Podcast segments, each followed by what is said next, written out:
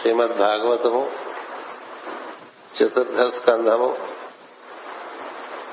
తపస్సు చేసినటువంటి బాల రూపంలో ఉన్నటువంటి మహత్తరమైన ప్రజ్ఞ ధ్రువుడు. ధ్రువుడిని బాలుడుగా మనకి చిత్రీకరించారు. అది దేహపరంగా బాలుడు అనుకోవాలి తప్ప ప్రజ్ఞాపరంగా అనుకోకూడదు. ఎందుకు చేసినంటే అతను చేసినటువంటి తపస్సు కారణంగా ఆనాటి నుంచి ఈనాటి వరకు ఈ భూమికి ఆధారంగా నిలబడి ఉన్నటువంటి ధ్రువతార కదా? ఆ ధ్రువతార లేకపోతే భూమి లేదు. అందుచేత అది ఎలాంటి ప్రజ్ఞ అనుకోవాలి? ఒక గోళమునకు ధ్రువమై నిలబడి ఆ గోళం ఏర్పడి ఆ గోళం మీద జీవులు ఏర్పడి ఆ జీవులందరూ పరిణామం చెంది భగవత్ కథలో భాగంగా వారందరి యొక్క ఉన్నతి కోరేంత వరకు ఈ భూమి ఉంటుంది. ఈ భూమునంతకాలం ఉన్నంతకాలం ఆ ధ్రువుడు ఉంటాడు. ఏదో వచ్చి కొంత పని చేసేసి ఓ థర్టీ ఇయర్స్ పని చేసామని చెప్పి మనం అనుకుని చాలా ఆనందపడిపోతూ ఉంటాం. కదా? ఇది ఎక్కడ కదా? మూడు కోట్ల సంవత్సరాల నుంచి భూమి ఉంది. మూడు కోట్లు. మూడు కోట్ల సంవత్సరముల వరకు ఈ నుంచి ఈ భూమిని ఈ విధంగా సంరక్షిస్తున్నటువంటి ధృవతారండి అది ఎలాంటి ప్రజ్ఞ ఉంటుందని మనం ఒకసారి ఊహించుకోవాలి కదా? ఏదో సినిమాలో చూపించిన ధ్రువుడును పుస్తకాల్లో రాసిన ధ్రువుడితో సరిపెట్టుకోకూడదు. ఆయన గురించి భావన చేస్తే అంతటి మహత్తరమైన ప్రజ్ఞ కాకపోతే అలాంటి తపస్సు చేయగలిగాడు ఒకటి. ఆయన తపస్సుకి బలపరుపుగా ఉండేటువంటి భూమి గోళంగా మారిపోయిందంటే అది ఎంత బలమైనటువంటి సంకల్పం? బొటనవేల మీద నిలబడితే మనం బొటనవేల మీద నిలబడలే నిలబడలేం. కదా? నిలబడితే మనకి బీపీ నిలబడలేం. కాబట్టి ప్రయత్నం చేయండి. ఒంటి కాళ్ళ మీద బొట్టన వేల మీద నిలబడగలరా? నిలబడలేరు. ఒకటి. రెండు కాళ్ళ మీద బొట్టన వేల మీద నిలబడమని తాళ్ళాసనం ఒకటి చెప్తారు. అది కూడా ఎవరు నిలబడలేరు. ఎందుకు బ్లడ్ ప్రెషర్ చాలా కరెక్ట్గా సరి సమానంగా ఉంటే ఒక్క రెండు నిమిషాలు నిలబడగలరు. అలాంటిది వేల సంవత్సరాలు ఒంటి కాలి బొట్టన వేల మీద నిలబడి వాసుదేవ మంత్రాన్ని హృదయమునందు సంధించి ఇతర సమయంలో బయట అతనినే చూస్తూ లోపల అతనినే చూస్తూ తపస్సు చేశాటంటే చేసిన వాడు ఎంత వాడు అయిండాలండి మళ్ళాగా మొదలుపెట్టిన వాడు అయినాడు. కదా? అందుకని మనం అసలు ఊహించుకోవాలి. ఇలా తపస్సు చేసి ఇన్ని లక్ష కోట్ల సంవత్సరాలు ఈ దివ్య ప్రణాళికల్లో భాగంగా ఇంకా ఎన్ని కోట్లు ఉంటుంది భూమి? సంవత్సరాలు. ఇప్పటికి మూడు కోట్లు తెలిసి శాస్త్రజ్ఞులు ఈ భూమి పుట్టుగా మూడు కోట్ల సంవత్సరాలకు తెలిచారు థర్టీ మిలియన్ ఇయర్స్ అంటారు. థర్టీ మిలియన్ ఇయర్స్ అంటే మూడు కోట్లు. ఈ ఈ మూడు కోట్ల సంవత్సరాల నుంచి ఆయన ఉన్నారండి మనకి మైత్రేయాది కథలు ఉన్నాయనుకోండి తెలుసుకుంటే ఐదు వేల సంవత్సరాల నుంచి ఉన్నట్టు తెలుస్తాయి. కదా?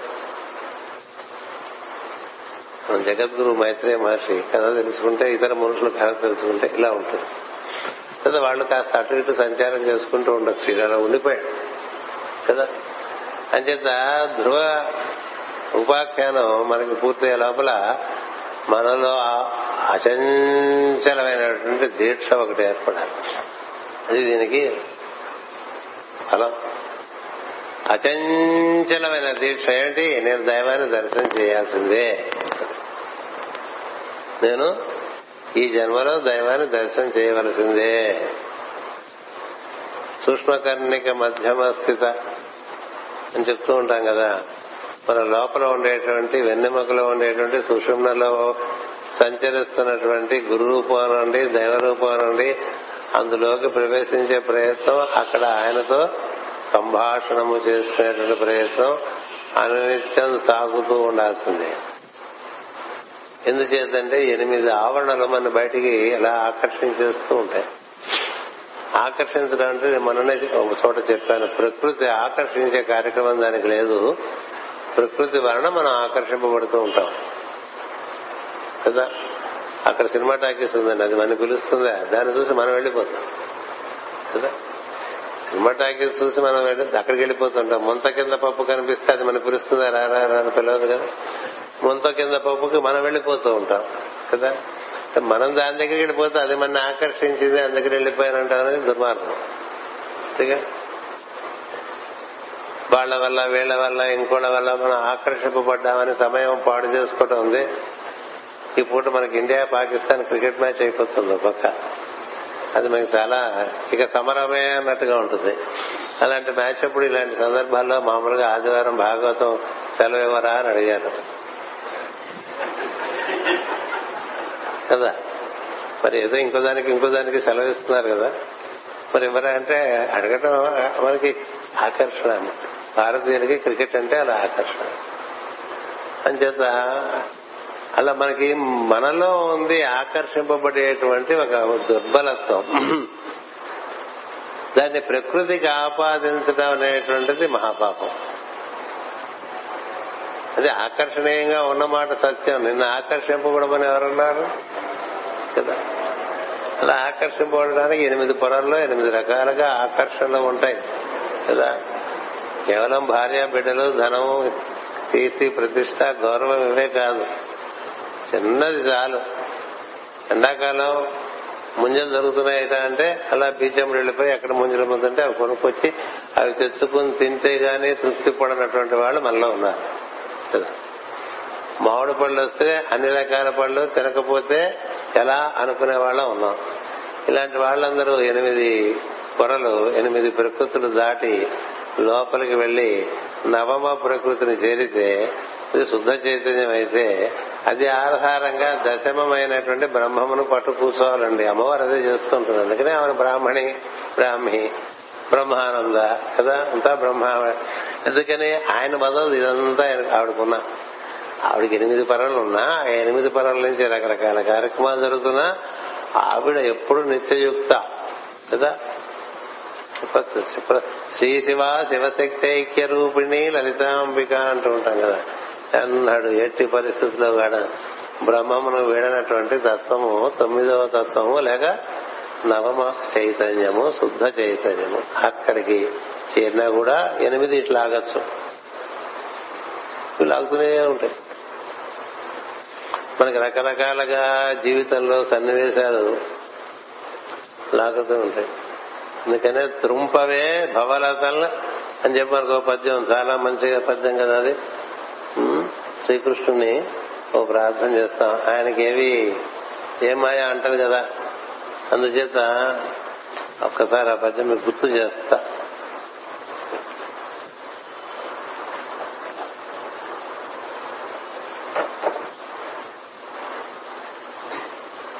శ్రీకృష్ణ యదుభూషణ నరసఖ శృంగార రత్నాకర లోకద్రోహి నరేంద్ర వంశ దహన లోకానికి ద్రోహం చేసేటువంటి రాజులందరినీ దహించేసేటువంటి వాడ లోకేశ్వర. దేవతానేక బ్రాహ్మణ గోగణార్తి హరణ నిర్వాణ సంధాయక. నీకును మృక్కెద దీనికి త్రుంపవే భవలతల్ నిత్యానుకంపానిది ఈ పుట్టుక చేత మనకు ఏర్పడినటువంటి అనేక అనేకమైనటువంటి తీగలు లతలు ఇలా తామరతంపరగా పెరిగిపోతుంటాయి కదా అవన్నీ మన చుట్టేస్తాయి కదా? ఇప్పుడు అది చుట్టేసింది అదే కదా దేహం దగ్గర నుంచి అన్ని చుట్టేసినాయి మనం. మనమే దేహం అనుకుంటే ఇంకా ఈ భాగవతం వస్తలేదు. ఈ దేహంలో ఉండేటువంటి సప్తధాతువులతోనూ చుట్టబడి ఉన్నాం మనం. మూడు గుణములతోనూ చుట్టబడి ఉన్నాం. పంచభూతములతోనూ చుట్టబడి ఉన్నాం. ఇలా ఉండగా మనం ఒక శాంతి కనబడుతున్నాం. ఈ శాంతిని చుట్టేసేవి చుట్టూ చాలా ఉన్నాయి. కదా ప్రతివాడికి భార్యకి భర్త భర్తకి భార్య ఇద్దరికి పిల్లలు అందరికి బంధువులు తర్వాత ఊళ్ళో స్థితిగతులు ఆస్తులు పాస్తులు వృత్తులు వ్యాపారాలు ఉద్యోగాలు ఇవన్నీ కలిపేసి ఎంత అడవైపోయిందండి అంత. భయంకరమైన అడవైపోతుంది. మరి ఈ అడవిలో మనం ఇరుక్కుపోయాము. ఈ శరీరంలో కూడా ఇరుక్కుపోయాము. అంతా ఇరుక్కుపోయేట్టుగానే ఉంటుంది. ఎప్పుడు అది పోతుంది. వీటన్నిటికీ లోపల ఎప్పుడు చెప్తూ ఉంటా నదుల నుంచి మూలాధారం వరకు ఏర్పడినటువంటి దండంలోకి ప్రవేశిస్తున్నట్టుగా భావించి అదొక వెలుగు దండంగా భావించి ఆ వెలుగు లోపల మనం కూర్చోవాలి. Standing in light you should pray అంటాడు మాస్టర్ జారుకుందారు లోపల ఉండేటువంటి వెలుగును ఊహించుకుని ఏది వెనుదండంలోనూ శిరస్సులోనూ ఉండేటువంటి వెలుగులో మనం ప్రవేశించినట్టుగా భావించండి. ముందు భావిస్తే తర్వాత సత్యం అవుతుంది. యద్భావం తద్భావం కదా? ఆ భావన మర్చిపోకూడదు. ప్రార్థన చేస్తున్నాం అనుకోండి ఎక్కడ చేస్తావు ప్రార్థన? అది బయటికి మన ఊరల్లా తిరిగి వచ్చేస్తుంటుంది కదా. అలా కాకుండా వెన్నుదండంలోంచి శిరస్సులోకి వెళ్ళిపోయి కూర్చున్నాం అనుకో ఇక్కడ వెలుగు చూస్తూ కూర్చున్నాం అనుకో భావనే చెరిపోయావని కాదు. అప్పుడు ఏం జరుగుతుంది లో నీ లోపలికి నువ్వు వెళ్ళిపోతే నీకు మిగతావన్నీ బయట అయిపోతాయి. బయట అయిపోవటం వల్ల నేను ఇంకేం ముట్టుకో. అక్కడే కూర్చున్నాడు పరిస్థితి అక్కడ కూర్చున్న పరిస్థితికే సుఖమహర్షి బోధ. అక్కడ కూర్చొని పరిస్థితికి సుఖ మహర్షి కనబడు సుఖ మహర్షి అంటే అణువణువున వ్యాప్తి చెందినటువంటి దివ్య ప్రజ్ఞ అది. అంటే నారాయణుడే సుఖమహర్షి రూపంలో ఉంటాడు. అదో పద్యం ఉంది ఇక్కడ. వీళ్ళందరి రూపంలో నువ్వే ఉన్నావు కదా అంటాడు. అంచేత ఆయనే సరాసరి వచ్చి ఈయనకి చక్కగా రసానుభూతి కలిగించేట్టుగా భగవత్ కథలు చెప్పడానికి భాగవతం తీసుకొచ్చాడు. ఏది? ఏడు రోజుల్లో వెళ్ళిపోతాం ఇంక మనకి ఎందుకు కోరనుకున్నాడు ఆయన? కదా? ఏడు రోజుల్లో వెళ్ళిపోతామేమో అన్న భయం లేదు. పరిస్థితికి నిజంగా మనం చదువుకుంటే. ఎందుకని? వెళ్ళిపోదామని నిర్ణయం చేసుకున్నాడు కనుక లేదు నేను ఉందాం అనుకుంటే ఆయనకున్నటువంటి ప్రజ్ఞను బట్టి దాన్ని నిర్జించగలిగినటువంటి శక్తి ఉన్నవాడైనప్పటికీ కూడా మరణమును నిర్జించగలిగినటువంటి శక్తి గలవాడైనప్పటికీ కూడా ఘటనను బట్టి ఇది దైవ ఘటన నాకు సందేశం ఇస్తోంది నన్ను వెళ్ళిపో ఇంక నువ్వు వచ్చిన పని అయిపోయింది ఇంక నువ్వు వెళ్ళొచ్చు అనేటువంటి భావన కలిగి స్వచ్ఛందంగా తన శరీరాన్ని తాను వదిలేయటానికి సంసిద్ధుడైనటువంటి వాడు పరీక్ష మహారాజు. ఆ వదిలేసే సందర్భంలో అది చాలా అనాయాసంగా జరగటానికి చాలా రసానుభూతితో శరీరంలోంచి బయటకు వెళ్ళిపోవటానికి తనకి దోహదం చేయమని చెప్పి చుట్టూ ఉండేటువంటి పండితులందరినీ బ్రాహ్మణులని చాలా మందిని అడిగాడు ఆయన. సరే వాళ్ళు మూడు ఏడు రోజుల్లో ఎలా చేస్తామని లెక్కలు వేసుకుంటున్నారు లెక్కలు వేసుకుంటుంటే ఈయనేమో ప్రాయోపవేశం చేసేసి ఒంటి స్తంభం మేడలోకి వెళ్ళిపోయాడు. దేనికి? పాము నుంచి రక్షించుకోవడం కోసం కాదు.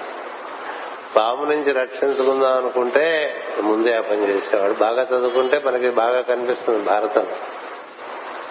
చాలా అది భాగవతంలో కూడా ఉంది. ఆ పద్యం అప్పుడు గట్టిగా నొక్కి చెప్పాడు కూడా ప్రథమ స్కంధంలో. తనను తాను రక్షించుకుందాం అనే ఉద్దేశమే పరీక్షకు ఉండి ఉంటే ఖచ్చితంగా తను తాను రక్షించుకోగలిగేవాడు ఎందుకు చేశానంటే అతనికి లోపల బయట అంతా కృష్ణుడే దర్శనమిస్తుంటాడు. మరణం ముట్టుకోలేదు. కానీ అది సందేశంగా తీసుకుని ఈ దేహం వదిలి వెళ్ళాలి కాబట్టి అదొక ధర్మం ఉంది కాబట్టి వెళ్ళిపోదాం అనుకోవటం చేత అతడు వెన్నుదండంలో ప్రవేశించడం చేత లోపల మహత్తరమైన పరమ యోగి సుఖమహర్షి ఆయన గురించి కూడా ప్రథమ స్కంధంలో ఎంత గొప్పవాడో తన తండ్రి రాసుకుంటాడు. తన గురించి కుమారుడు కూర్చి తండ్రి ప్రశంసించినటువంటి ఏకైక ఘట్టం మీకు వేదవ్యాసు సుఖమహర్షి యొక్క గొప్పతనాన్ని తెలిపినటువంటి ఘట్టం ఉన్నది. సుఖ బ్రహ్మ అంటారు. వ్యాస బ్రహ్మ అన్నారు కదా. సుఖ బ్రహ్మము అంటారు. అలా తన కుమారుడు ఇంతటి వాడు నాకన్నా గొప్పవాడని రాశాడు కదా. అలాంటి ఆయన ఆయనంతటి ఆయనగానే స్వచ్ఛందంగా వచ్చి ఈయన లోపలికి హనుమంతుడు ప్రవేశించినట్టుగా ప్రవేశిస్తాడు. సద్గురువు మన లోపలికి ప్రవేశించగలడు ఎప్పుడు మనం లోపల అతని కోసం ఎదురు చూస్తూ. మనం ఊరికే కళ్ళ మూసుకుని బజారంతా తిరిగేస్తున్నాం అనుకోండి. కదా? పొద్దున్నే సాయంత్రం వరకు బోల్డ్ పనులు చేస్తామండి ఏవో చేసుకొస్తాం. కళ్ళు మూసుకుంటే ఏం గుర్తొస్తాయండి? అవే అన్ని గుర్తొచ్చేస్తాయి బజార్లో కూర్చున్న వాడి దగ్గరికి గురువు వచ్చి ఏమో చేస్తాడు. అందుకని ఎవరి దగ్గరికి వస్తాడు? నువ్వు లోపలికి వెళ్ళిపోవాలి. హృదయం లోపల నాలుగు పొరలు దాటితే నీకు సూక్ష్మ కర్ణిక లభిస్తుంది. ఆ కర్ణికలో నువ్వు వసిస్తూ ఉంటే అప్పుడు ఆయనంతటా ఆయనగా వచ్చి మనకి సమస్తమును బోధించి మన్ని ఉద్ధారణ కావిస్తాడు ఆ విధంగా వచ్చినటువంటి వాడు ఆయన. అందుచేత అలాంటి మహర్షి సుఖ మహర్షి ఆయన పరీక్షిత్తుకు తెలుసు పరీక్షిత్తుకు వెళ్ళిపోదాం అనుకున్న వాడికే ఆనందంగా ఏడు రోజులు ఎక్కడా కూడా రసానుభూతి తప్ప ఇంకోటి లేనటువంటి పద్ధతుల్లో ఈ భాగవతం చెప్పారు. సప్తాహం భాగవతం ఏడు రోజులు చెప్పారు. అందుకని సప్తాహం మనం చేసుకుంటూ ఉంటాం. అది వేరే సంగతి. సప్తాహం చేసేవాడు గొప్పే తప్ప అందులోంచి అంటింది ఏమన్నారు ఏముంటుంది? పదిహేను సప్తాహాలు చేసామండి భాగవతం. అయితే ఏమిటి? ఏమైంది? నీకేమైనా మార్పు వచ్చిందా? నువ్వు అలాగే ఉన్నావు కదా. పదిహేను సప్తాహాలు ముందు ఎలా ఉన్నావో పదిహేను సప్తాహాల తర్వాత కూడా అలాగే ఉన్నావు నువ్వు. ఏమైంది? ఒక సప్తాహం చాలు జరిగితే అందుచేత అలా లోపలికి వెళ్ళిపోయినటువంటి వాడు కదా ఎందుకు ఇవన్నీ చెప్తున్నాను? అలాంటి వాడికి బోధ చేస్తున్నప్పుడు ధ్రువుడు చెప్పినప్పుడు ధ్రువుడు గురించి భావన ఎలా ఉన్నదంటే అది అతను లోపలికి వెళ్ళి ఉండటం చేత కదా అతను నిండే లోపల నుంచి అతడు ఆజ్ఞా కేంద్రం వరకు వచ్చేసరికి అతనే తనకి తాను విష్ణు స్వరూపంగా కనిపించడం తర్వాత విష్ణువు కనిపించడం విష్ణు తనని స్పృశించడం చేత విష్ణు కన్నా వేరుగా తాను రావటం. విష్ణువులో లోపల మనం వెనుదండంలోకి వెళ్ళిపోయి అలా మనం ఆజ్ఞ వరకు వస్తే అది మనం ఒకటైపోతాం. లోపల ఉన్నట్టు దైవతత్వం మనం ఒకటైపోతాం. కానీ దైవము సంకల్పించి స్పర్శనిస్తే నీకు మళ్ళీ వేరుగా వస్తావు. అలా రావటం చేత ధ్రువుడు లోపల తాను పొందినట్టు సమస్త అనుభూతిని మనకి చక్కగా వివరిస్తున్నాడు. భగవతత్వం అంటే ఏమిటో అది ఇప్పుడు ఐదారు తరగతులుగా మనం చెప్పుకుంటూ వస్తున్నాం. ఈ విధంగా ఇరవై ఐదు నిమిషాలు తినేశాను నేను. కదా కారణం ఏంటంటే మనకి స్ఫూర్తి కలగటం ముఖ్యం. అదేముంది అయిపోతుంది. భాగవతం అంతా కూడా అయిపోతుంది. మనం ఇలాగే ఉండిపోతాం. అందుచేత మనం ఎప్పుడైనా కన్నుమూసులు కూస్తుంటే మన లోపల ఉండేటువంటి వెన్నుదండంలో ప్రవేశించండి అక్కడి నుంచి శిరస్సులోకి ప్రవేశించినట్టు భావన చేయండి. అందులోనే తిరగండి శిరస్సు వెన్నుదండలోనే తిరగండి ఇంకెక్కడ తిరగకండి లోపల. అలా తిరుగుతూ ఉంటే సద్గురు యొక్క దర్శనము స్పర్శనము భాషణము ఇటువంటివన్నీ అవకాశం ఉంటుంది. అలా లేకపోతే వీలు పడదు. అందుచేత ఆ ఉద్దేశంతో మేము ఒకసారి ఇదంతా మీకు నేను పునరావృతం చేశారంట సరే ఒక్కసారి అది మనకు జరగాలి. ఇది భాగవతం వింటున్న వాళ్ళందరికీ ఏదో ఒక రోజున చక్కని అనుభూతి లోపల ఏర్పడేది. అది స్థిరమైపోయింది అనుకోండి అది భాగవతానికి అది ఫలశ్రుతి. పద్యాలన్నీ అయిపోయి స్కంధాలన్నీ అయిపోయి మనం ఇలాగే ఉండిపోయాం అనుకోండి. అది ఉపయోగం ఎన్నో రైళ్ళు వచ్చినా వెళ్ళిపోయినా మనం ప్లాట్ఫామ్ మీద ఉండిపోయాం అన్నట్టుగా ఉంటుంది. ఈ ఊరి నుంచి ఎటు పోలేదు మనం ఇక్కడే ఉండిపోయాం శాశ్వతంగా బోర్డు ప్రవచనాలు అయిపోయినాయి. నాకు గాని మీకు గాని ఏమీ కాలేదు ఏం చూసి సంతోషపడాలి అప్పుడు మనం చెప్పండి. ఏం చూసి సంతోషపడాలి? భాగవతం విన్నామని సంతోషపడాలా? సరే విన్నావు. ఏమైంది నీకు? వింటాం ఒక అలవాటు అయింది కదా? మళ్ళీ వస్తావు మళ్ళీ భాగవత పురాణం వింటావు మళ్ళీ వస్తావు. లోపలికి వెళ్ళకపోతే ఇలాగే ఉంటుంది. అందుకని లోపలికి వెళ్తే అదృష్టం ఏంటంటే ఇంకా బయటకు గుర్తురావు. బయటకు గుర్తురావు. అంత లోపలికి వెళ్తే గుర్తురావు. అంత లోపలికి వెళ్ళకపోతే గుర్తొచ్చేస్తుంది. గుణములవి గుణవ సముదాయం ఉంది. పంచకోశములు పంచేంద్రియములు వాటి యొక్క సముదాయం అవన్నీ మన శుభ్రంగా బయట చూపిస్తుంది అందుకనే గుళ్ళబోర్డు ఇచ్చారు చిన్నప్పుడు మనకు లోపలికి వేసేవి ఉన్నది కదా? అన్ని గుళ్ళు లోపల వృత్తంలోకి వెళ్ళిపోవాలి. ఎన్ని ఉంటాయి ఆవరణలు అంటే తెలిసిన వాళ్ళు అయితే తొమ్మిది ఆవరణలు పెట్టాలి గుళ్ళబోర్డులో. అప్పుడు చేట ఉంటుంది గుళ్ళబోర్డు. చిన్న గుళ్ళబోర్డు ఒక ఐదు అరలు పెట్టి పెడతారు ఆ గుళ్ళబోర్డులోకి అన్ని గుళ్ళు వేయటం అనేటువంటిది ఇలాంటిదో అలాగే మన ప్రజ్ఞను లోపలికి లోపలికి లోపలికి తీసుకెళ్ళి అక్కడ దైవ సన్నిధి ఎందు మనం ఆ వెలుగులో కూర్చోవాలి. ఆ వెలుగులో కూర్చుంటాం అనేటువంటిది మన ఎందు స్థిరపడితే అప్పుడు సద్గురు తానుగా వన్ టు వన్ బాగా రిలేట్ ముఖాముఖి అంటుంది సరే దాన్ని ఇంగ్లీష్లో వన్ టు వన్ ముఖాముఖి ఇంకా నీకు దేవుడికి. భాగవతం రాస్తున్నటువంటి పోతన మార్చిన వారికి ముఖాముఖి ఎన్ని విషయాలు తెలుస్తాయో. ఎన్నో విషయాలు ఆయన సొంతంగానే రాసేశారు. కొన్ని కొన్ని వర్ణనలు. వేదవ్యాసునికి ఆయన రచించినవి ఈయనకి కనిపించి రచించినవి చాలా ఉన్నాయి ఘట్టములు. అవి చాలా మధురమైన ఘట్టములుగా వచ్చిన కారణమేమి? లోపల ఆ విధంగా స్పర్శ ఉండటం చేత ఇలా ధ్రువుడు స్పర్శ పొందటం చేత ఆ విధమైన అనుభూతితో మాట్లాడుతున్నాడు. మనకి ఈ వారం పై వారం తర్వాత మళ్ళీ బ్రేక్ వస్తుంది కాబట్టి ఈ లోపల మీకు ఈ ధ్రువుని యొక్క ప్రశంస విష్ణువును గూర్చి తెలిపినటువంటిది మీకు తెలియపరచాలనేటువంటి ఒక సంకల్పంలో ఉన్నాను నేను. నీవు యోగ నిద్రలో కల్పాంత సమయమున సమస్త ప్రపంచమును నీవు ఉపసంహరించుకొని ఆదిశేషుని శయ్యపై పవళించి యోగ నిద్రానుభూతిలో నుండి నీ నాభియను నదిలో పుట్టిన బ్రహ్మాండ గర్భమును సువర్ణ పద్మముగా వెలువరించి బ్రహ్మను పుట్టించుతున్న బ్రహ్మస్వరూపుడమైన నీకు నమస్కరించును అనేది కిందటి తరగతిలో చెప్పుకున్నాం. చెప్పుకున్నాం నేనే చెప్పుకోవాలి? కదా? ఎంచేత? అలా దర్శించాడు ఈయన. ఇది మనం అంతకుముందు చదువుకుందంతా దర్శించాడండి. ఎలా చెప్తున్నాడు? కల్పాంత సమయమున? సమస్త ప్రపంచము అంటే కల్పాంతంలో ఎలా ఉంటుంది? మార్కండేయుడికి అలా దర్శనం అయింది. ఒక్కొక్కళ్ళకి ఒక్కొక్క రకంగా దర్శనం ఇస్తాడు పరతత్వం. మార్కండేయుడికి అలాంటి దర్శనం కల్పాంత సమయంలో మాయా స్వరూపం తెలుసుకుందాం అనుకునే మార్కండేయుడికి. మాయ అంతా అది మొత్తం అంతా ప్రళయం అయిపోతే ఏం మిగులుతుందో చూపిస్తాడు. అది చూసేస్తాడు లేదు. ఆ ఘట్టం మనకి మొన్నే పుస్తకం మన కోసం రాసుకున్నటువంటిది ఒకటి ఉంది. అది చదువుకుంటే బాగా తెలుస్తుంది. చాలా చాలా బాగా వివరణ వచ్చింది. అలా ధ్రువుడు చూశాడు తపస్సులో. చూసి ఈయన బొట్టులోంచి బ్రహ్మదేవుడు ఆయనలో నుంచి ఈ సృష్టి అంతా రావటం ఇవన్నీ చూశాడండి. ఆయన ఎలా పడుకుని ఉన్నాడో చెప్పు. సహస్రారమునందు మనకి శ్రీరంగం అండి ఆజ్ఞేయందేమో తిరుపతి అండి అలా చూసుకోండి.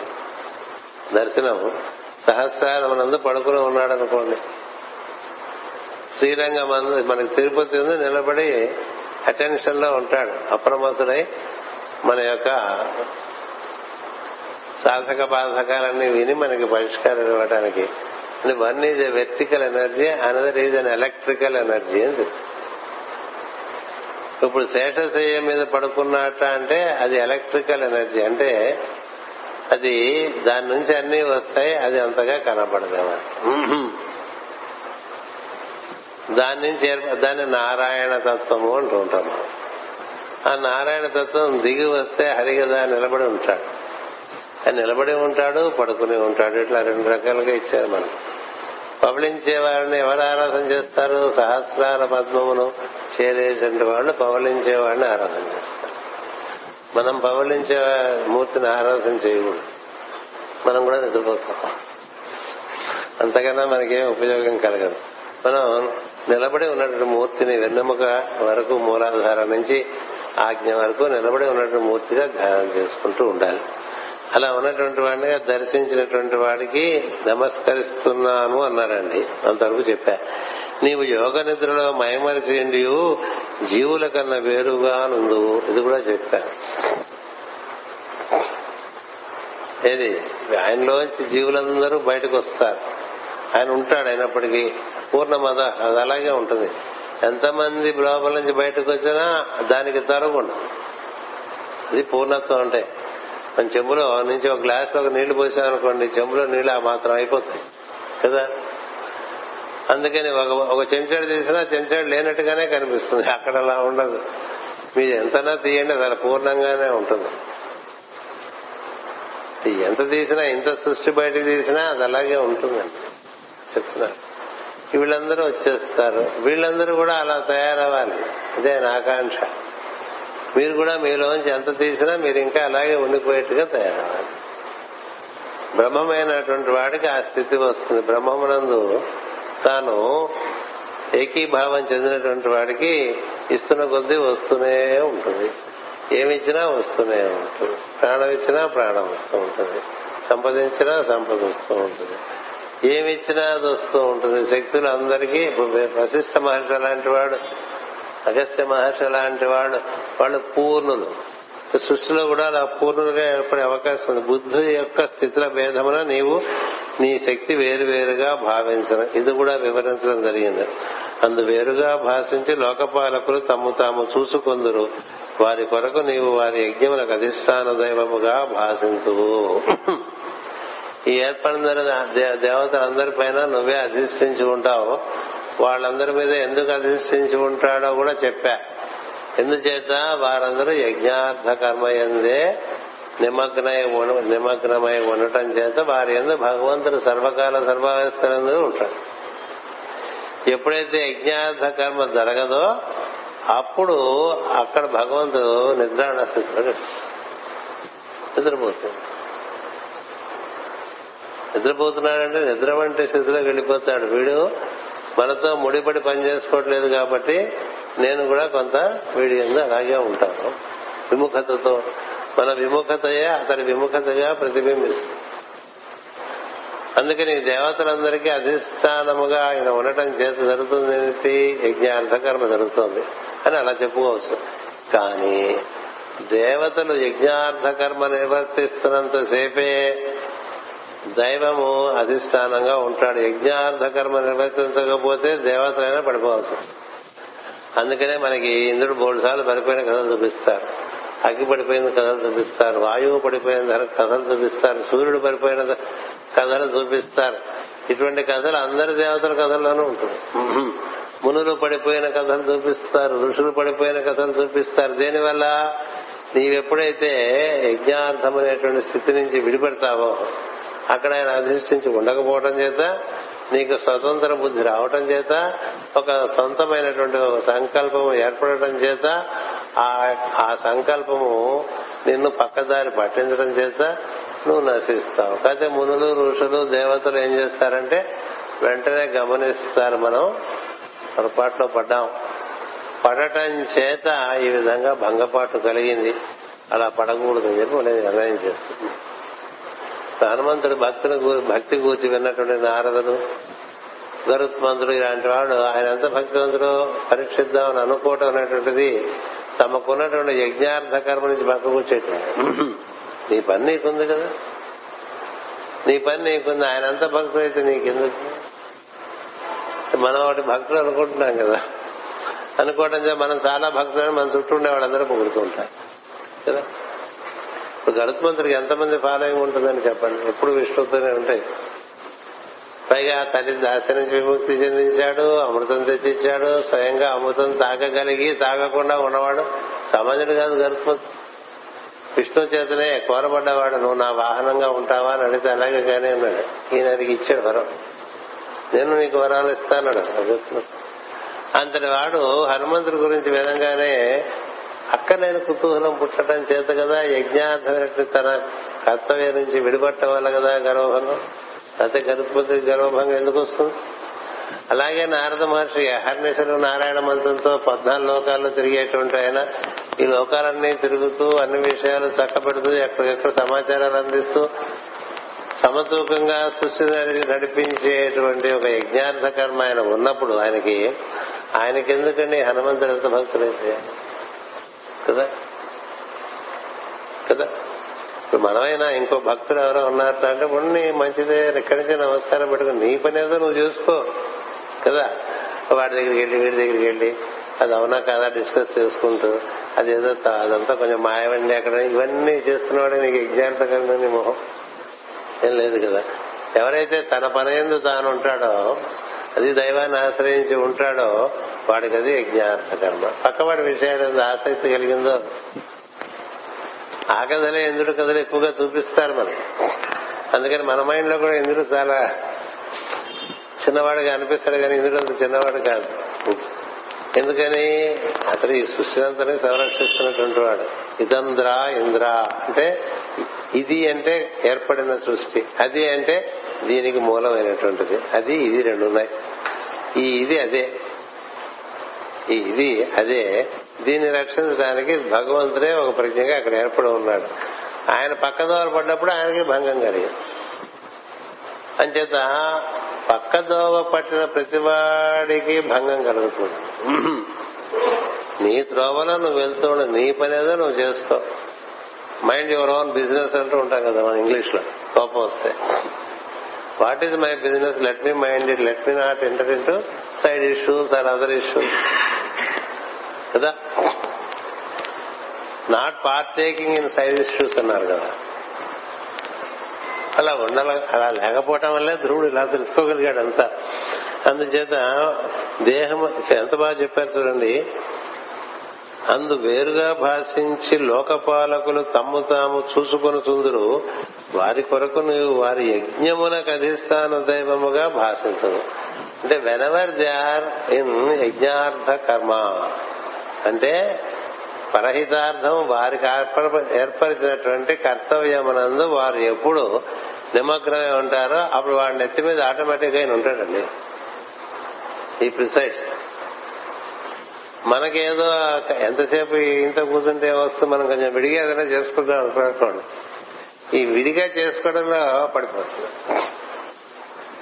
ఎప్పుడు నెత్తి మీద ఎక్కువ జరగండి. ఇరుముడి పెట్టుకున్నట్టుగా భావించండి. ఇరుముడి పెట్టుకోక్కర్లేదు. భావన ఇరుముడి. ఇప్పుడు నెత్తి మీద అదంతా పెట్టుకుని ఊళ్ళో వాళ్ళందరూ స్వామి స్వామి అని పిలవడం మనకు న్యూసెన్స్ కానీ నెత్తి మీద ఆయన ఉన్నాడని గుర్తుంటే అప్పుడు మామూలుగా నీకు ఇతర విషయంలో ఆసక్తి ఉండదు నీ పని మీద. నీకంటూ ఒక కర్తవ్యం ఉంది. అది చేసుకుంటూ పోవటమే. చూడండి పంది కుతుకు పంది కుక్క అలా తవ్వుకుంటూ వెళ్ళిపోతాను ఇంకేం అది ఆలోచన? చుట్టుపక్కల ఏదో దానికి అనవసరం. ఈ ఇంట్లో మొదలు పెట్టేస్తుంది ఈ పునాదులోంచి కిందకి వెళ్ళిపోయి ఆ ఇంట్లో బయటకు వచ్చేస్తుంది. ఇక్కడ గోడ ఉంది కదా. అని అనుకుంటే వెళ్ళలేదు కదా.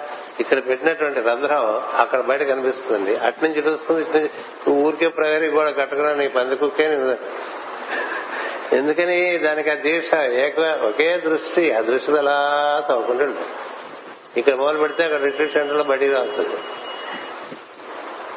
ఎంత దూరమైనా తవ్వుకుంటూ వెళ్ళిపోతుంది అలా అనేటువంటి వాడు తన కర్తవ్యమునందు తాను కార్యం కర్మ కరోతి అన్నాడు శ్రీకృష్ణుడు.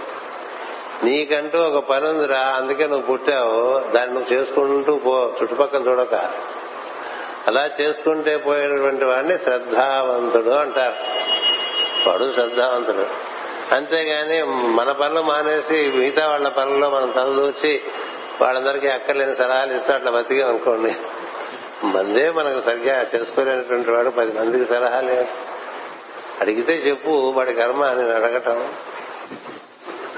అంతే కదా అడగకుండా వాళ్ళ విషయాలు దూరిపోయి ఎందుకు వచ్చిన కోలా మన పని మనం చేసుకోవచ్చు? కదా అందుచేత మన పనేదో మనకి సవ్యంగా తెలుస్తుంది చేసుకుంటూ వెళ్ళిపోవచ్చు అనమాట అందుచేత దేహములను ఇండ్లలో ఉన్నవాడవై గుణత్రయములకు అధిపతిగా కూడా వర్తింతువు చెప్పాను మళ్ళీ చెప్తున్నా. ఎందుకంటే అయిపోతుంది ప్రార్థన ఇవాళ అయిపోతుంది. విష్ణుమూర్తి ఏమంటాడో రేపు చెప్తాను. రేపంటే పై ఆదివారం అని. ఆ తర్వాత నేను అలా సరదాగా ఐరోపా వెళ్ళి వచ్చేస్తాను అందుచేత గుణత్రయములు ఇప్పుడు ఆయన కేవలం ఇక్కడ ఉండటమే కాదు నువ్వు దిగొస్తున్నావు గుణముల గుణత్రేములకు దిగి వస్తున్నావు పంచకోశాలకు దిగి వస్తున్నావు కానీ అవి నిన్న అంటావు. నువ్వెందుకు అందులో ఉన్నావంటే అవన్నీ నీకు పనిచేసి పెట్టడానికి. అందుకని గుణములలోకి కూడా నువ్వు దిగొస్తావు. జీవుని ఎందు ఏ రెండు గుణములు వర్తింపవు. ఏది నెత్తి మీద ఉండలేడు. ఈ గుణముల్లోనూ ఇంద్రియాల్లోనూ ఉన్నవాడలో ఉండే దేవుడితో కూడి ఉండలేడు. జీవుడికి ఆయనకి తేడా ఏంటంటే వీడు గుణాత్మకుడు ఒకటి. గుణములచే నడిపించబడుతూ ఉంటాడు. ఇష్టాయిష్టములచే నడిపింపబడుతూ ఉంటాడు. సౌకర్య అసౌకర్యములు లాభ నష్టములు ఇష్టాయిష్టములు జయాపజయములు. ఇది ఒక గోల అవన్నీ గుణములు బట్టి ఉంటాయి. అది కాక ఇంద్రియ సుఖములు ఐదు. కదా? ఈ ఐదు ఆ మూడు ఈ ఎనిమిది మనని తిప్పేస్తాయండి. అష్ట వంకర్లు తిప్పేస్తాయి అందుకనే అష్ట కష్టాలు. అష్ట దరిద్రాలు అన్ని అష్టే. అష్ట ఐశ్వర్యాలు కూడా ఉన్నాయి తెలుసా? అష్ట ఐశ్వర్యములంటే వీటన్నిటి ఎందు ఈశ్వరుడే పనిచేస్తున్నాడు. కేవలం నేను ఆయన ఇందులో ఉండనిచ్చాడు కాబట్టి ఉన్నాననే భావన ఉందనుకోండి. ఈ శరీరము దివ్యమే. ఇందరి పంచేంద్రియములు దివ్యమే. ఇందులోని త్రిగుణములు దివ్యమే. సమస్తము దివ్యమే. నన్ను ఉండనిచ్చాడనే భావన ఉందనుకోండి. ఎందుకు ఉండనిచ్చాడో? ఏదో నువ్వు పూర్ణుడు అవటానికి నీకంటూ ఒక కర్తవ్యం ఉంటుంది. అది నిర్వర్తించడానికి ఉండనిచ్చాడు. అలా ఉంటున్నావు అనుకో ఇబ్బంది లేదు. మనకి దీన్ని అధిష్ఠించి ఉండలేము దీని లోపల కూడా స్వచ్ఛందంగా ఉండలేము ఈ రెండు మనకు లేవు. మనకి దేహము అలా పిసిగేస్తూ ఉంటుంది కదా. దేహంలో ఎవడున్నాడండి సుఖంగా? ఏదో ఇక్కడ నొప్పి అంటారు అక్కడ నొప్పి అంటారు గ్యాస్ అంటారు ఆకలిస్తుంది అంటారు ఏదో రకమైన డిమాండ్ లోపల బాడీ నుంచి వస్తూనే ఉంటుంది. ఇవి లేకపోతే భయాలు ఉంటాయి కోపాలు ఉంటాయి ఈర్షలు ఉంటాయి అసూయాలు ఉంటాయి అన్నీ ఉంటాయి. ఏ సుఖం నువ్వు లోపల ఉండలేవు దీన్ని అధిష్ఠించి ఉండే ప్రశ్నే లేదు. ఈ రెండు జీవులకు వర్తం వివిధ శక్తులతో కూడిన యజ్ఞ అజ్ఞాన స్థితులు పరస్పర విరుద్ధములై నీ ఎందు లీనమగుచుండును. అది ఏ విశ్వమునకు కారణము? అన్ని విధములను ఆచరించు కర్మ ఫలము నీవే అని నమ్మవారు నిష్కాములు. వారికి రాజ్యసుఖము మొదలగు ఫలములు కూడా నీవే.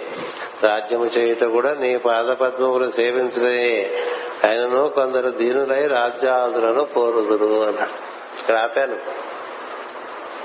అందుకని ఈయన రాజుగారి కుమారుడు వాళ్ళ నాన్నగారు తొడ మీద కూర్చోడానికి వీల్లేకపోయింది. అది కారణంగా బయలుదేరి వచ్చాడు వచ్చిన తపస్సు చేశాడు. ఇప్పుడు అవన్నీ ఆయనకి రాజ్యం కూడా చిన్నదైపోయింది. ఇప్పుడు రాజ్యం ఏంటి? అంతకన్నా పెద్ద దొరికితే రాజ్యం ఎందుకండి? ఇప్పుడు పోతనా మాస్టర్ కథలో చెప్తారు. ఆయన బావగారు నీకున్న కవిత్వానికి నువ్వు కొంచెం రాజుగారి దగ్గరికి వస్తే బ్రహ్మాండంగా సాగిపోతుంది జీవితం. ఈ ఈ చిన్న పెంకుటిల్లును ఆ రెండు ఎకరాల ఎకరా రెండు ఎకరాల భూమి దూకుని అన్నాలు బతుకుతామని. అదేంటిది? ఆయన చక్రవర్తి వాసనా మాస్టర్ ఎందుకని? సృష్టి చక్రం తిప్పేవాడితో కూడిన వాడికి ఇవన్నీ అసలు విలువలే కాదు కదా. అలా సృష్టి చక్రం తిప్పేవాడిని చూసిన వాడికి ఇంకా నాకు మా నాన్న రాజ్యం మా నాకు ఇస్తాడంటావా ఇవన్నీ? కదా. వాడు పెద్ద కొడుకు రెండో కొడుకు ఉన్నాడు రెండో కొడుకు ముద్దు చేస్తున్నాడు నాన్న. ఎందుకు చేస్తున్నాడో చెప్పుకున్నాం కదా? వీడి కోసమే వీడు బాగుపడాలని. అని చేత వీడు ఇలా వచ్చేసాడు వీడు రాజ్యం చిన్నదైపోయింది భూమే చిన్నదైపోయింది. భూమి ఎక్కి కూర్చునేట్టుగా తయారాడు కదా. భూమి మీద కదా రాజులు ఉన్నారు. ఎంతమంది రాజులు ఉంటే మనం మరి వాళ్ళందరి మీద ఉన్నాం కదా. అలాంటి స్థితిలోకి వచ్చేసాడు.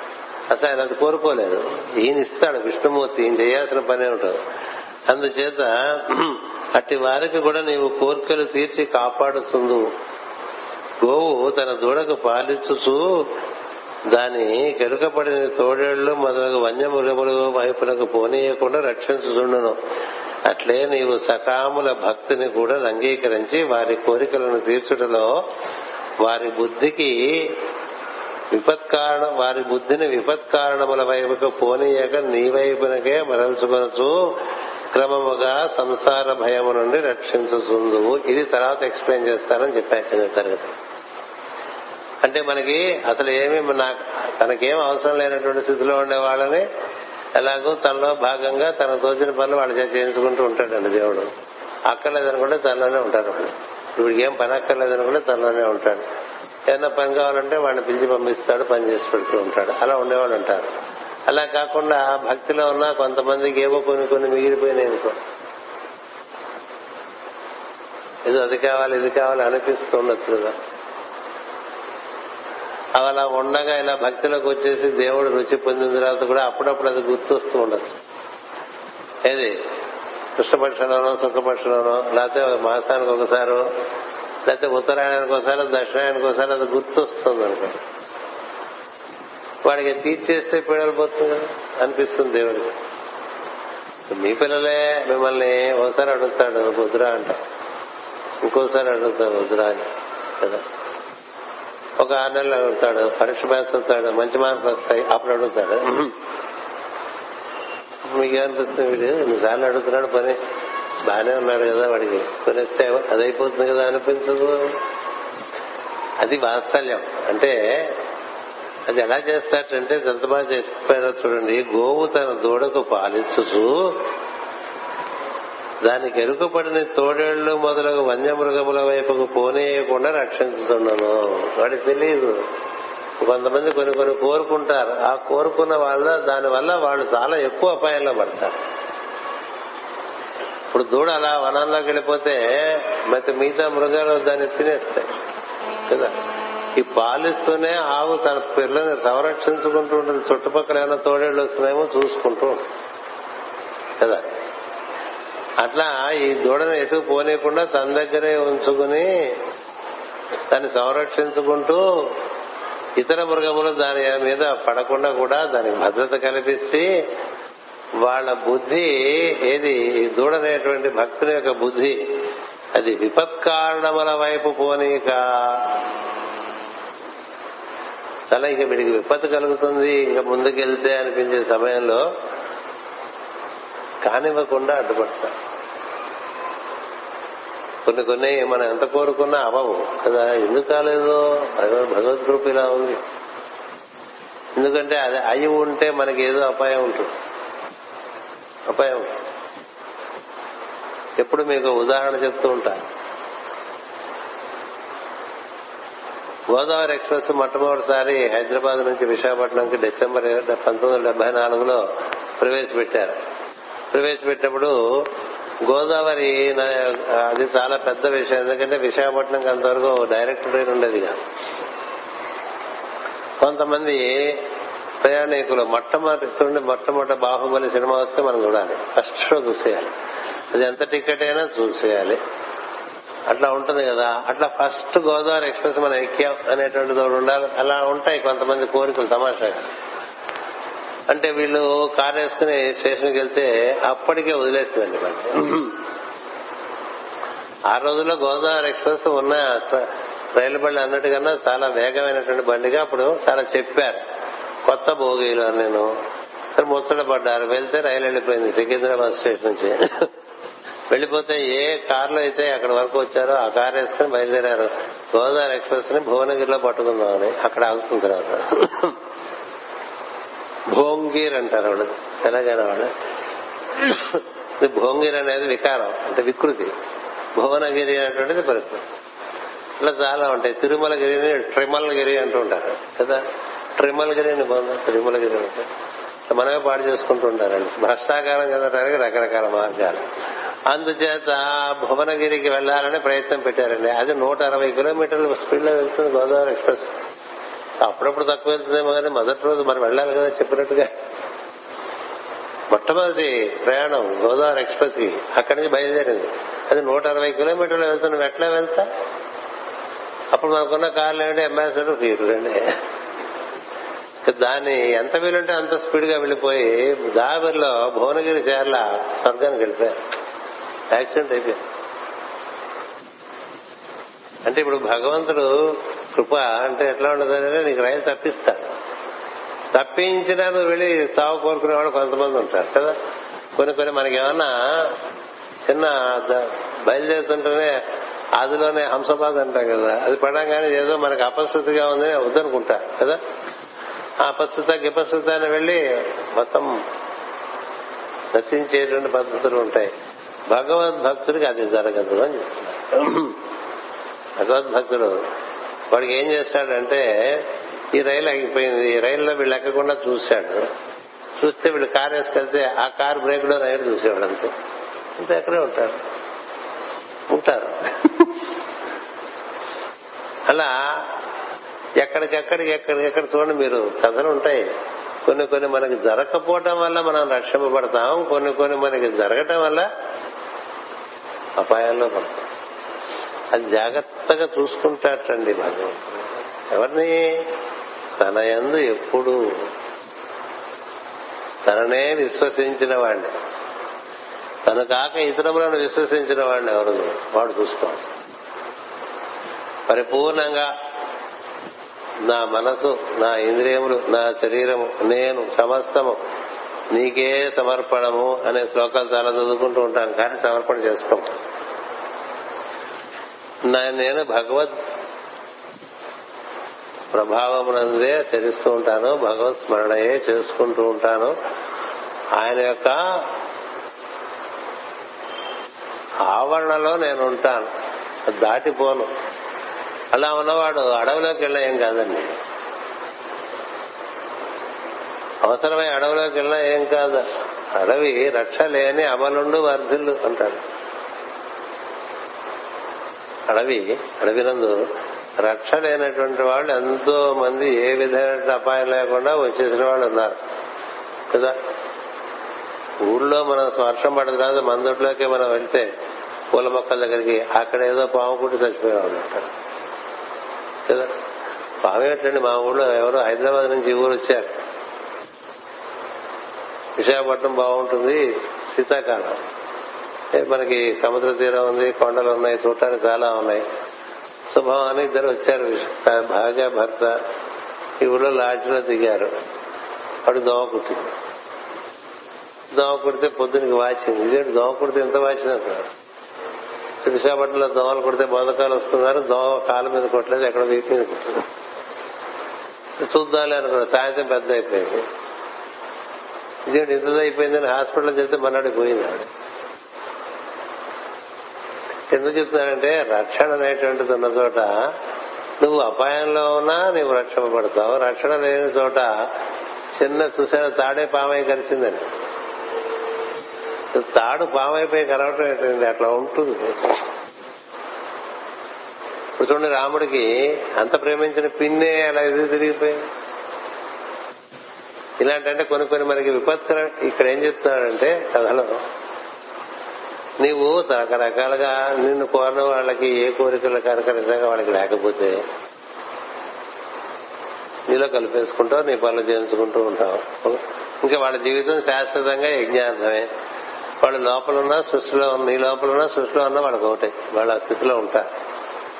వాళ్ళు మనకు తెలిసినటువంటి సప్తర్షులు సనక సనందనాథులు నారదులు హనుమంతుడు ఇలాంటి మహా ఇలాంటి మహాభక్తులు అందరూ అలా కాకుండా ఏవో కొన్ని ఉండిపోయినాయి వాళ్ళకి. అప్పుడప్పుడు గుర్తొస్తాయి కానీ నేను ఇంకా దాని గురించి అడగరు అప్పుడప్పుడు గుర్తొస్తాయి. లహరి మహాశయుడు అనేటువంటి వాడికి ఆయనకి తన క్రియాశక్తి దీక్ష దొరికింది ఆయనకి. కదా నిర్వర్తించుకుంటూ ఉంటే ఎప్పుడు ఆయనకి ఇంతింత బంగారం కళ్ళలో గుర్తు కనిపిస్తుంది.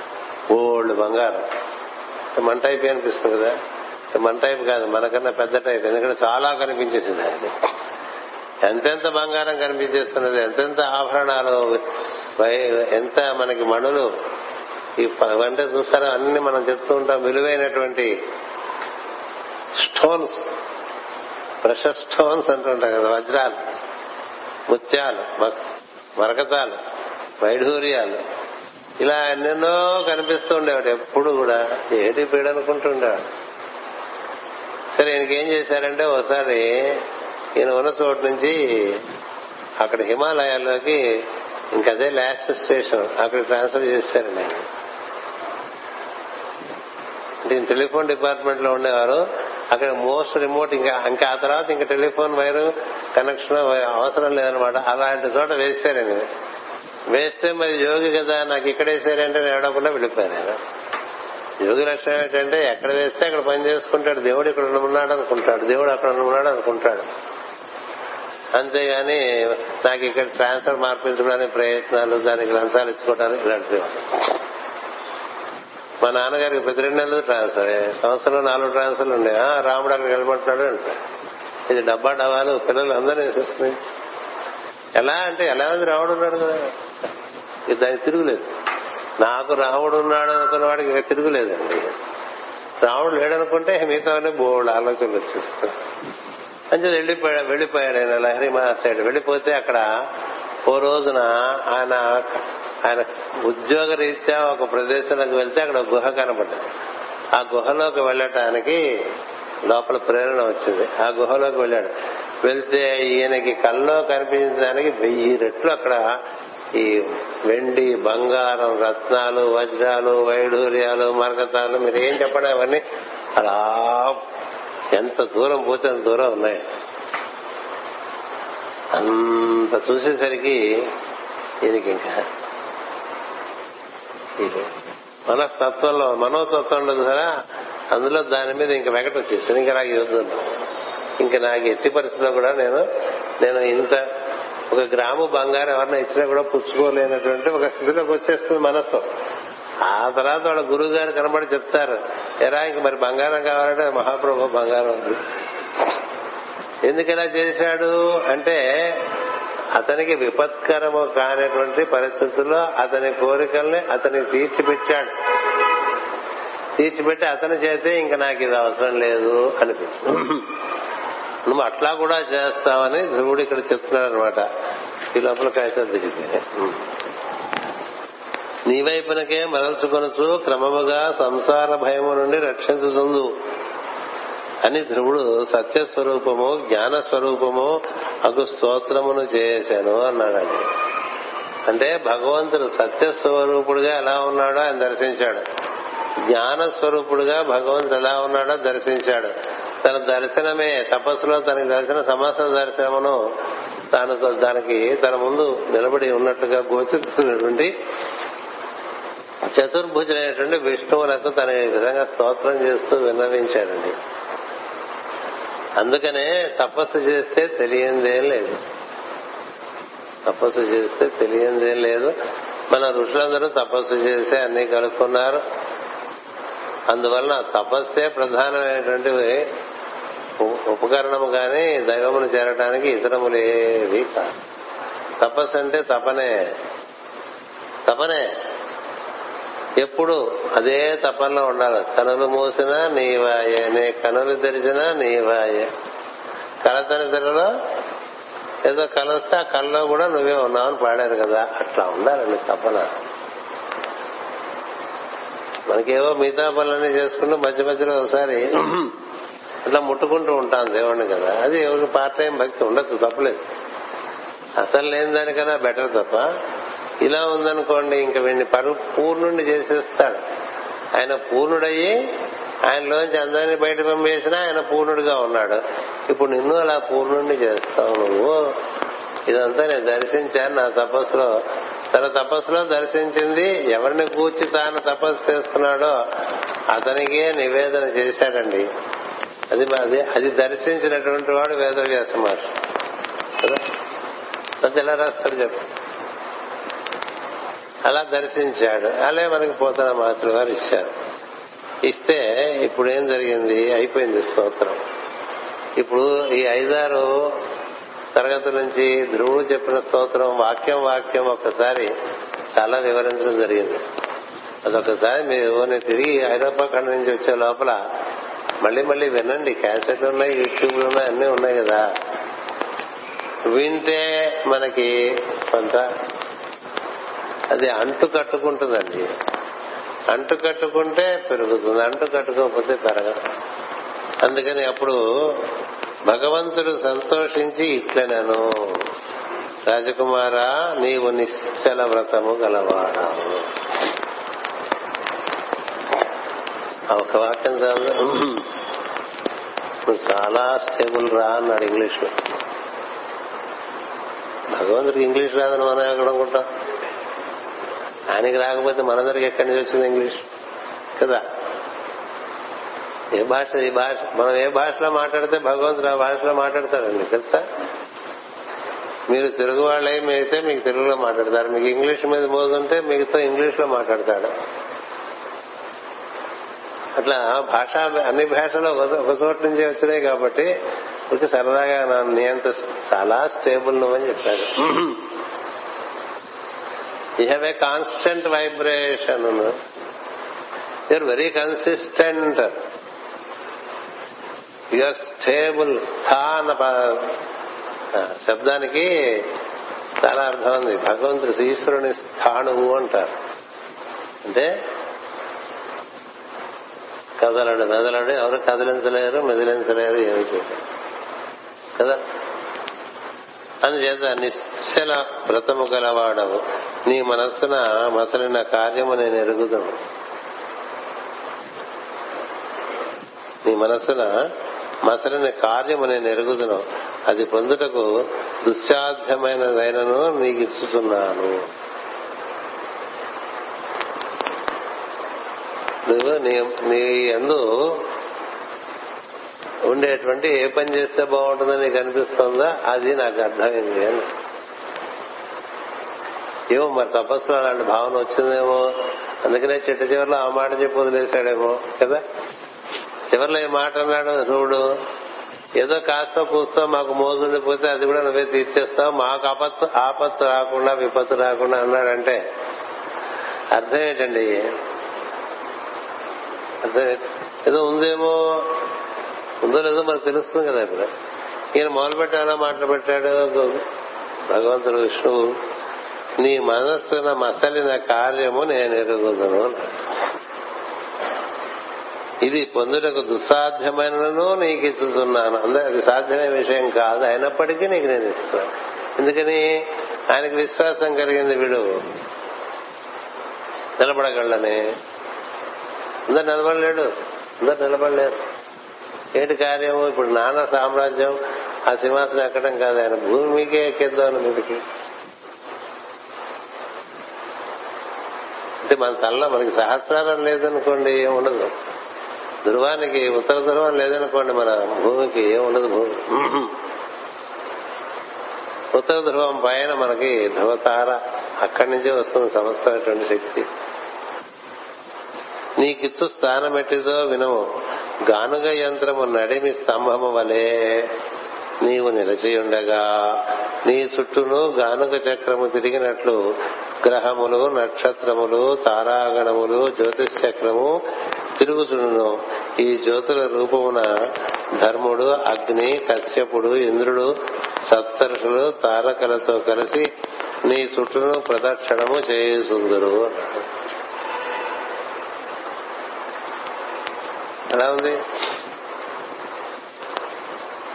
మొన్న ఒక అట్ట మీద వేసాం బొమ్మ అమరీషుడు అలా తిరుగుతూ ఉంటుంది మొత్తం. అందులో ఏముంటాయి మన మన మన సూర్యమండలం. దాన్ని దాన్ని ఆనుకుని ద్వాదశ ఆదిత్య మండలం ఉంటుంది. సూర్యమండలంలో గ్రహాలు తిరుగుతూ ఉంటాయి కదా? ఆ తర్వాత ఆదిత్య మండలం ఇంకోటి తిరుగుతూ ఉంటుంది. దాని చుట్టూ తారకా మండలం తిరుగుతుంది. ఈ తారకా మండలం చుట్టూ ప్రజాపతులు సప్తరుషులు వాళ్ళందరూ తిరుగుతూ ఉంటారు. వీళ్ళందరూ దేని చుట్టూ తిరుగుతున్నారో దానికి నువ్వు ఇరుసుగా ఉంటావురా. అంటే నువ్వు లేకపోతే వాళ్ళు పడిపోతారనే పరిస్థితులు చూడండి అందుకనే మాస్టర్ గారు దీనికి ఉపమానం చెప్తారు. తాబేలు పై డిప్ప చూస్తే ఆ డిప్పలో అన్ని తారక గణాలు అంటే ఈ నక్షత్రములు ఈ గ్రహరాశులు ఈ ద్వాదశాదిత్తులు ఇలా మనకి తిరిగేవన్నీ ఉంటాయి. ఉదాహరణకన్నా ఒకటి పెద్ద చక్రం. అవన్నీ కలిపి మనకి విష్ణు చక్రం లేకపోతే భూచక్రం అని ఇస్తూ ఉంటారు. భూ చుట్టూ భూమండలం చంద్రమండలం ఆ సూర్యమండలం ద్వాదశ ఆదిత్య మండలం ఇరవై ఏడు తారకల మండలం. ఆ తారకల్లో ఉండేటువంటి సూర్యుడు ప్రజాపతులు ఇవన్నీ కలిపిట్ల గుండ్రంగా ఒక తేజోమయ చక్రంగా తిరుగుతూ ఉంటుందండి అడ్డానికి. ఈ తిరిగేదానికి చూడండి గానక యంత్రము నడిమి స్తంభము వలె నీవు నిలిచి ఉండగా నీ చుట్టూ గానక చక్రము తిరిగినట్లు గ్రహములు నక్షత్రములు తారకాగణములు జ్యోతిష్ చక్రము తిరుగుచుండును. ఈ జ్యోతుల రూపమున ఈ జ్యోతులు ఎవరుంటారు? ధర్ముడు అగ్ని కశ్యపుడు ఇంద్రుడు సప్తర్షులు తారకలు ఇవన్నీ దీని చుట్టూ ప్రదర్శన చేస్తుంటారు. అలాంటి పరిస్థితి నీకు ఇస్తే ఎందుకంటే నువ్వు అలాంటిది కోరుకున్నావు లోపలని చెప్తున్నాడు. కోరుకుంటున్నట్టుగా మనకు చెప్పలేదు ముందు. కానీ ఇక్కడ ఏం చెప్పాడు? విష్ణువు నీ మనసులో నీకు ఎలాంటి పనిస్తే బాగుంటుందని నువ్వు అనుకుంటున్నావో అది నేను తెలుసు. ఇప్పుడు దీన్ని ముందు దాంతో అన్వయం చేసుకోండి. ఏంటి? గోవు తన దూడకు పాలించు దాన్ని కెరుకపడిన తోడేళ్ళు మొదలగు వన్యమృగముల వైపు పోనీయకుండా రక్షించును అట్లే నీవు సకాముల భక్తుని కూడా అంగీకరించి వారి కోరికలు తీర్చుటలో వారి బుద్ధిని విపత్కారణముల వైపునకు పోనీయకుండా నీ వైపునకే మరల్చుకొనసు క్రమముగా సంసార భయం నుండి రక్షించుతుందువు నాకు ఇలాంటి లోపల ఉన్నప్పటికీ కూడా నేను ఎట్టి పరిస్థితుల్లోనూ నీ నుంచి డీవియేట్ అయిపోకుండా నన్ను రక్షించుకోనేటువంటి ఒక చాలా సటిల్గా అడిగాడండి ధ్రువుడు. ఉంది. అడగడు. ఎందుకు అడగడంటే అది మనకి అపాయకరమో అది వృద్ధినిస్తుందో మనకు తెలియదు అందుకని ఆయనతో ఉంటే ఎక్కువ సుఖం. అదే నిజంగా మనకి చక్కని అనుభూతి ఇచ్చేదైతే ఆయన ఇస్తాడు మనం అడగటం ఆయన ఇస్తాడు. అదొకటి తెలిసి ఉండాలి ఎప్పుడు కూడా. ఎప్పుడు కూడా మనకి ఏదైనా బాగా తోచే లోపల తోవేస్తూ ఉంటుంది కదా. తోవేస్తూ ఉంటే అలా తోవినా కూడా దాని అలా ఉంచి మీ దారిన మీరు భక్తి సాధన చేస్తే అది దానివల్ల మీకు వృద్ధి కలుగుతుందంటే ఇస్తాడు దానివల్ల వృద్ధి కలగదనుకుంటే ఇవ్వడు. నీకు మరుపు కలిగిస్తాడు ఆ విషయం నీకు గుర్తు లేకుండా చేస్తాడు ఏదైతే ఏమిటండి? ఏదైతే అందుకని మనకు అపాయం కలిగించేది ఇవ్వక ఉప మనకి వృద్ధి కలిగించేది ఇచ్చేస్తాడు కాబట్టి మనకు ఉన్నప్పటికీ కూడా దానితో ఇవ్వకుండా దైవం జోలికే పొమ్మన్నాడు. చేస్తే ఈయనే ఉన్నాడు ఈయన సామాన్యుడు కాదు కదా. నువ్వు అడిగింది దుస్సాధ్యం. నువ్వు అడిగింది లోపల అడగక అడిగింది ఒకటి ఉంది. అది సాధ్యమయ్యే విషయం కానప్పటికీ కూడా నేను నీకు ఇస్తాను. ఎందుకు ఇస్తాను? యువర్ స్టేబుల్ ఇప్పుడు కూడా వెనక నుంచి ముందు చదువుకుంటే మనకి ఇంకా ఎక్కువ అవగాహన వస్తుంది. సాధ్యమైన ఎందుకు ఇస్తున్నావు? నువ్వు చాలా నిశ్చలమైనటువంటి వ్రతము గలవాడివి కాబట్టి ఇస్తున్నాను అన్నాడు. ఇది పొందరాని కేంద్ర స్థితి కేంద్రం ఒక్కటే ఉండను గనక అన్యులు దాని అందుట సాధ్యము కాదు. మూడు లోకములు ప్రళయం అందినప్పుడు కూడా నశింపక నీ ద్రవముల మార్గమున ప్రకాశించును ఈ ప్రకాశించును నీ ఉన్న భూభాగము ధ్రువ పదం అనబడను అంటే మన వెన్నెముక మన శిరస్సు శిరస్సు పైనుండి మన మూలాధారం వరకు ఉండేటువంటి ఇరుసు ఉంది. దాని చుట్టూయే మన సమస్తం జరుగుతుంది ముందు మనం అర్థం చేసుకోవడానికి. దాని చుట్టూనే అన్ని తిరుగుతాయి. ఇది మూడు గుణములు పంచ కోశములు పంచేంద్రియములు పంచతన్మాతలు ఏం తిరిగినా ఈ ఇరుసు చుట్టూ తిరగాల్సిందే. ఇది మనం భూమి అనుకో దీనికి మనం ఊర్ధము నుండి అధస్సు వరకు మనమే ఎరుసుగా మనమంటే దైవమే ఎరుసుగా ఉన్నాడు నువ్వు అందులో చేరిపోతావు. నేను ఈ విధంగా అది నీకు ఆ పదం నీకు ఇస్తున్నాడు ఈ భూమండలానికి అంతటికి కూడా. అందుచేత ఇది నీ నీవున్న భూభాగము ధ్రువపదం అనబడ అనబడదు ఇరవై ఆరు ఇరవై ఆరు వేల సంవత్సరములు జరిగిన వెనుక నీవు ఆ పదమును పొందుదు అంట. అది నీకు ఇస్తాను just twenty six thousand years ఆగమన్నాడు అంటే ఏంటి? ఒక గ్రేట్ ఇయర్ అని చెప్తూ ఉంటాం. రెండు వేల నూట అరవై సంవత్సరములు ఇది చెప్పేసి ఆపేస్తా. రెండు వేల నూట అరవై సంవత్సరములు ఒక్కొక్క రాశి నుండి ఈ ఈ ఉత్తర దక్షిణ ధ్రువాలు ఇట్లా మనకి అప్రదక్షిణంగా తిరుగుతూ ఉంటాయి.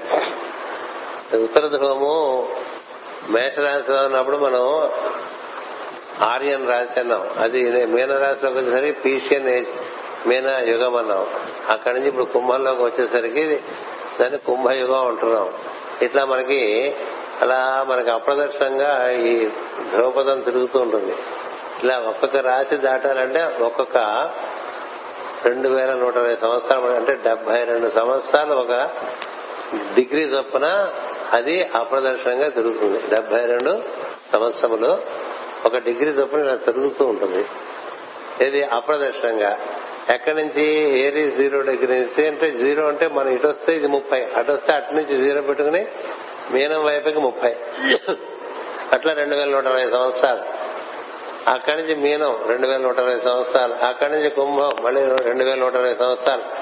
ఇట్లా అప్రదక్షిణంగా ద్వాదశ రాసులు దాటాలంటే రెండు వేల నూట అరవై ఇంటూ పన్నెండు వేసుకోండి. వేసుకుంటే ఎంత వస్తుంది? ఇరవై ఐదు వేల తొమ్మిది వందల ఇరవై వస్తుంది. దాన్ని ఇరవై ఆరు వేలు అన్నారు. అంచేత ఈ ఇరవై ఆరు వేల సంవత్సరంలో ముందు నువ్వు నువ్వు చేయాల్సిన పనులు ఉన్నాయి ఆ తర్వాత నీకు అది ఇస్తాను. కదా? ఇస్తానన్నాడు. అది కొంత తృప్తి. ఆ తర్వాత ఏమన్నాడు? అదే కదా మరి ఇష్టం అంటే. ఇస్తా ఇస్తా అంటాడు. ఇస్తా ఇస్తా అంటే ఎప్పుడు ఎప్పుడు అంటాడేమో అని ఆయనే చెప్పేశాడు. ఇరవై ఆరు వేల సంవత్సరాల తర్వాత నువ్వు ఆ బంధాన్ని పొందుతావు. ఈ లోపలికి పనులు ఉన్నాయి. అది ఒకటో. తర్వాత మనం పై తరగతిలో విష్ణువు మాట్లాడిన మాటలు మహావిష్ణువు ధ్రువునితో పలికిన పలుకులు పై తరగతిలో మళ్ళీ చెప్పుకుందాం. స్వస్తి ప్రజాభ్య పరిపాలయంతాం న్యాయేన మార్గేణ మహిం మహేషా ఓ బ్రాహ్మణేభ్య శుభమస్తు నిత్యం. లోకా సమస్తా సుఖినో భవంతు. లోకా సమస్తా సుఖినో భవంతు. లోకా సమస్త సుఖినో భవంతు. ఓం శాంతి శాంతి శాంతి.